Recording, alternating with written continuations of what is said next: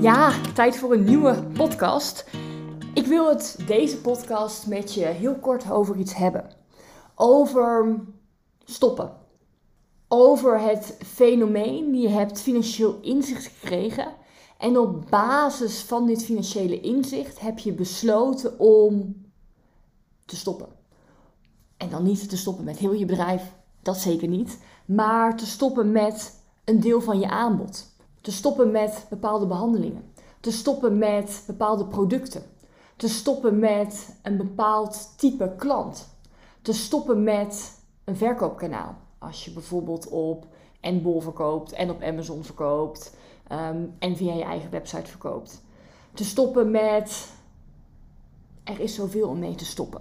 En ik sprak vanochtend een onderneemster in een call en ze zei: Ik weet zo kraakhelder dat ik moet stoppen.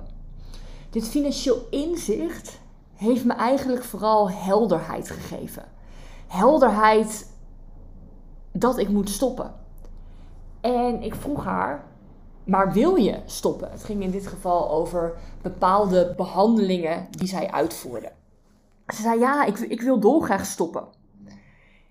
En ik vroeg, waarom ben je dan eigenlijk nog niet gestopt? En wat moet er gebeuren om vandaag te stoppen? En laten we hier even een kleine nuance in brengen, een kleine disclaimer in doen. Ik sta er nooit in dat als we financieel inzicht hebben verkregen en dus eigenlijk zien, hmm, dat is niet meer zo handig, god, dat kunnen we eigenlijk aanpakken, dat van vandaag op morgen we het niet meer mogen aanbieden. Bij producten hebben we vaak nog voorraad en we hebben vaak ook nog klanten geboekt staan, mochten we een, een dienst of een behandeling verkopen. Er is altijd een soort van een overgangsperiode. Maar ook om tot de overgangsperiode te komen, moet er wel een besluit worden genomen om te stoppen. En vaak weten we heel goed, als ik het allerbeste zou doen voor het bedrijf, dan zou ik hiermee stoppen. En als ik dus eigenlijk ook het allerbeste zou doen voor mezelf, dan zou ik stoppen. Maar waarom stoppen we dan vaak niet? Kan verschillende redenen hebben. Kan een stukje angst zijn, een angst voor afwijzing, een angst voor hmm, dat mensen gaan zeggen: Ja, maar ik wilde dat graag hebben, uh, waarom, waarom, waarom is het er niet meer? Ja, vervelend. De angst om mensen teleur te stellen. En, en die is vaak al uitgediept en uitgewerkt. Maar vanochtend kwam ik met haar in een call op een andere reden waarom ze eigenlijk niet echt stopte. We gingen in op dat onderwerp en toen kwam de aap uit de mouw. Zei ja, ik denk dan dat anderen denken dat het niet zo goed gaat met mijn bedrijf, omdat ik met iets stop. En daar zitten een paar hele interessante in. Allereerst, als we kijken naar de werking van ons brein, wat we denken dat anderen denken, dat denken we vaak zelf. Als wij denken, hmm, anderen die vinden dan vast dat we aan het falen zijn. Hmm, ik denk dat uh, Margrietje misschien dan denkt: Goh, het zal wel niet zo goed zijn met, gaan met haar business, want ze stopt met een gedeelte. Oh, heb je dat gehoord? Nou, de, de roddeltamtam gaat aan. Oh, er zijn een paar producten uit de collectie. Heb je dat gezien? Dat gaat vast niet zo goed. En dat is een interessante, want dat zijn de gedachten die jij hebt, die in jouw hoofd zitten. En ook alleen jij kan wat doen aan die gedachten. Dus de gedachten waarvan je denkt dat anderen die hebben, dat zijn dus je eigen gedachten.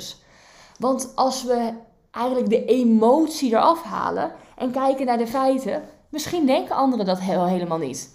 Jij denkt dat. En ik denk dat dit het allerbelangrijkste is. Het is maar hoe het aan je verschijnt. Verschijnt een stukje afstoten van je bedrijf het stoppen met bepaalde werkzaamheden, producten, teamleden, wat dan ook, verschijnt dat voor jou als falen? Of verschijnt dat stoppen niet als falen, maar juist als het sterkste wat je kunt doen? Want falen is nooit falen als het de beste keuze is voor de winstgevendheid van jouw bedrijf en de beste keuze is voor jou persoonlijk. Dus als we, hmm, ja, ik ga met iets stoppen in mijn bedrijf, niet meer laten verschijnen als Misschien denken anderen dat ik dan faal. Misschien denken anderen dat het dan eigenlijk niet zo goed gaat met mijn bedrijf. Want allereerst, jouw gedachten zijn. Want wat jij denkt, wat anderen denken, zijn jouw gedachten.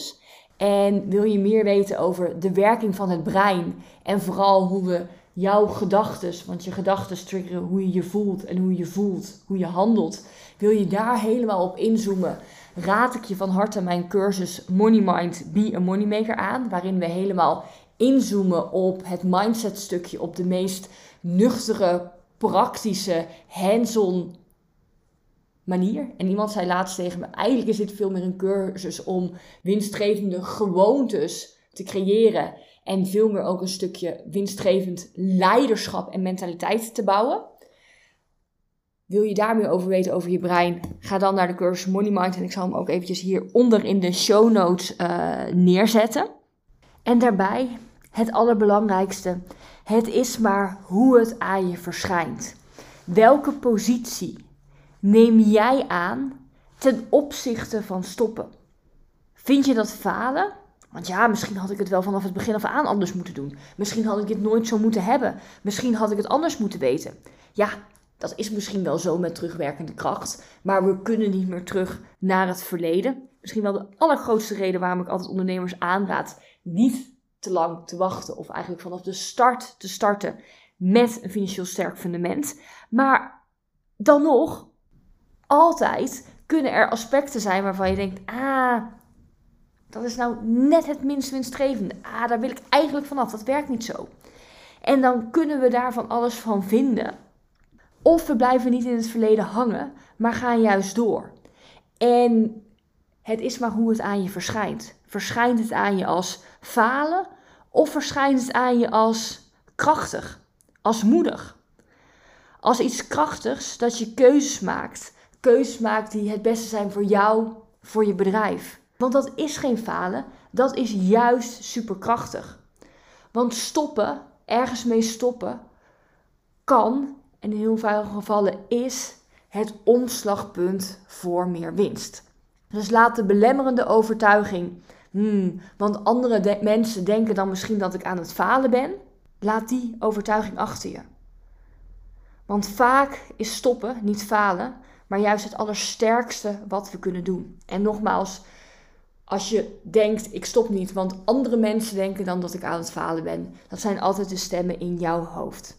Want falen is geen falen als het de beste keuze is voor jou en voor je bedrijf. Dit was een korte podcast.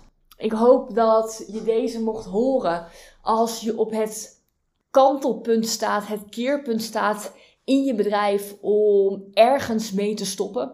Al is het maar stoppen met een teamlid, stoppen met bepaalde behandelingen, stoppen met bepaalde producten, stoppen met bepaalde kanalen, stoppen met bepaalde klanten en ga zo maar door.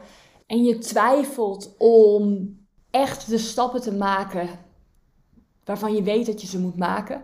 En de grootste reden daarvoor is dat je bang bent dat andere mensen falen. Laat deze podcast een reminder zijn om gewoon de stappen te zetten die het allerbeste zijn voor jou en je bedrijf. En dan go. Mocht je nou denken, hmm, ik weet eigenlijk niet wat de allerbeste stappen zijn voor meer winstgevendheid. Wat zijn dan die stappen om te zetten? Waar moet ik eigenlijk mee stoppen? Moet ik überhaupt ergens mee stoppen? Moet ik ergens volle bak op inzetten en moet ik juist ergens veel meer van doen? Dan is financieel inzicht het antwoord. En financieel inzicht is enkel het antwoord als je op basis van dit inzicht financiële besluiten neemt. Omdat besluiten uiteindelijk het resultaat gaat brengen. Ben je toe aan meer financieel inzicht? Onder deze podcast in de show notes vind je een link om een klein belletje met mij in te plannen. En dan spreek ik je heel graag hoe ik je mogelijk verder kan helpen. Ik wens je een fantastische dag toe.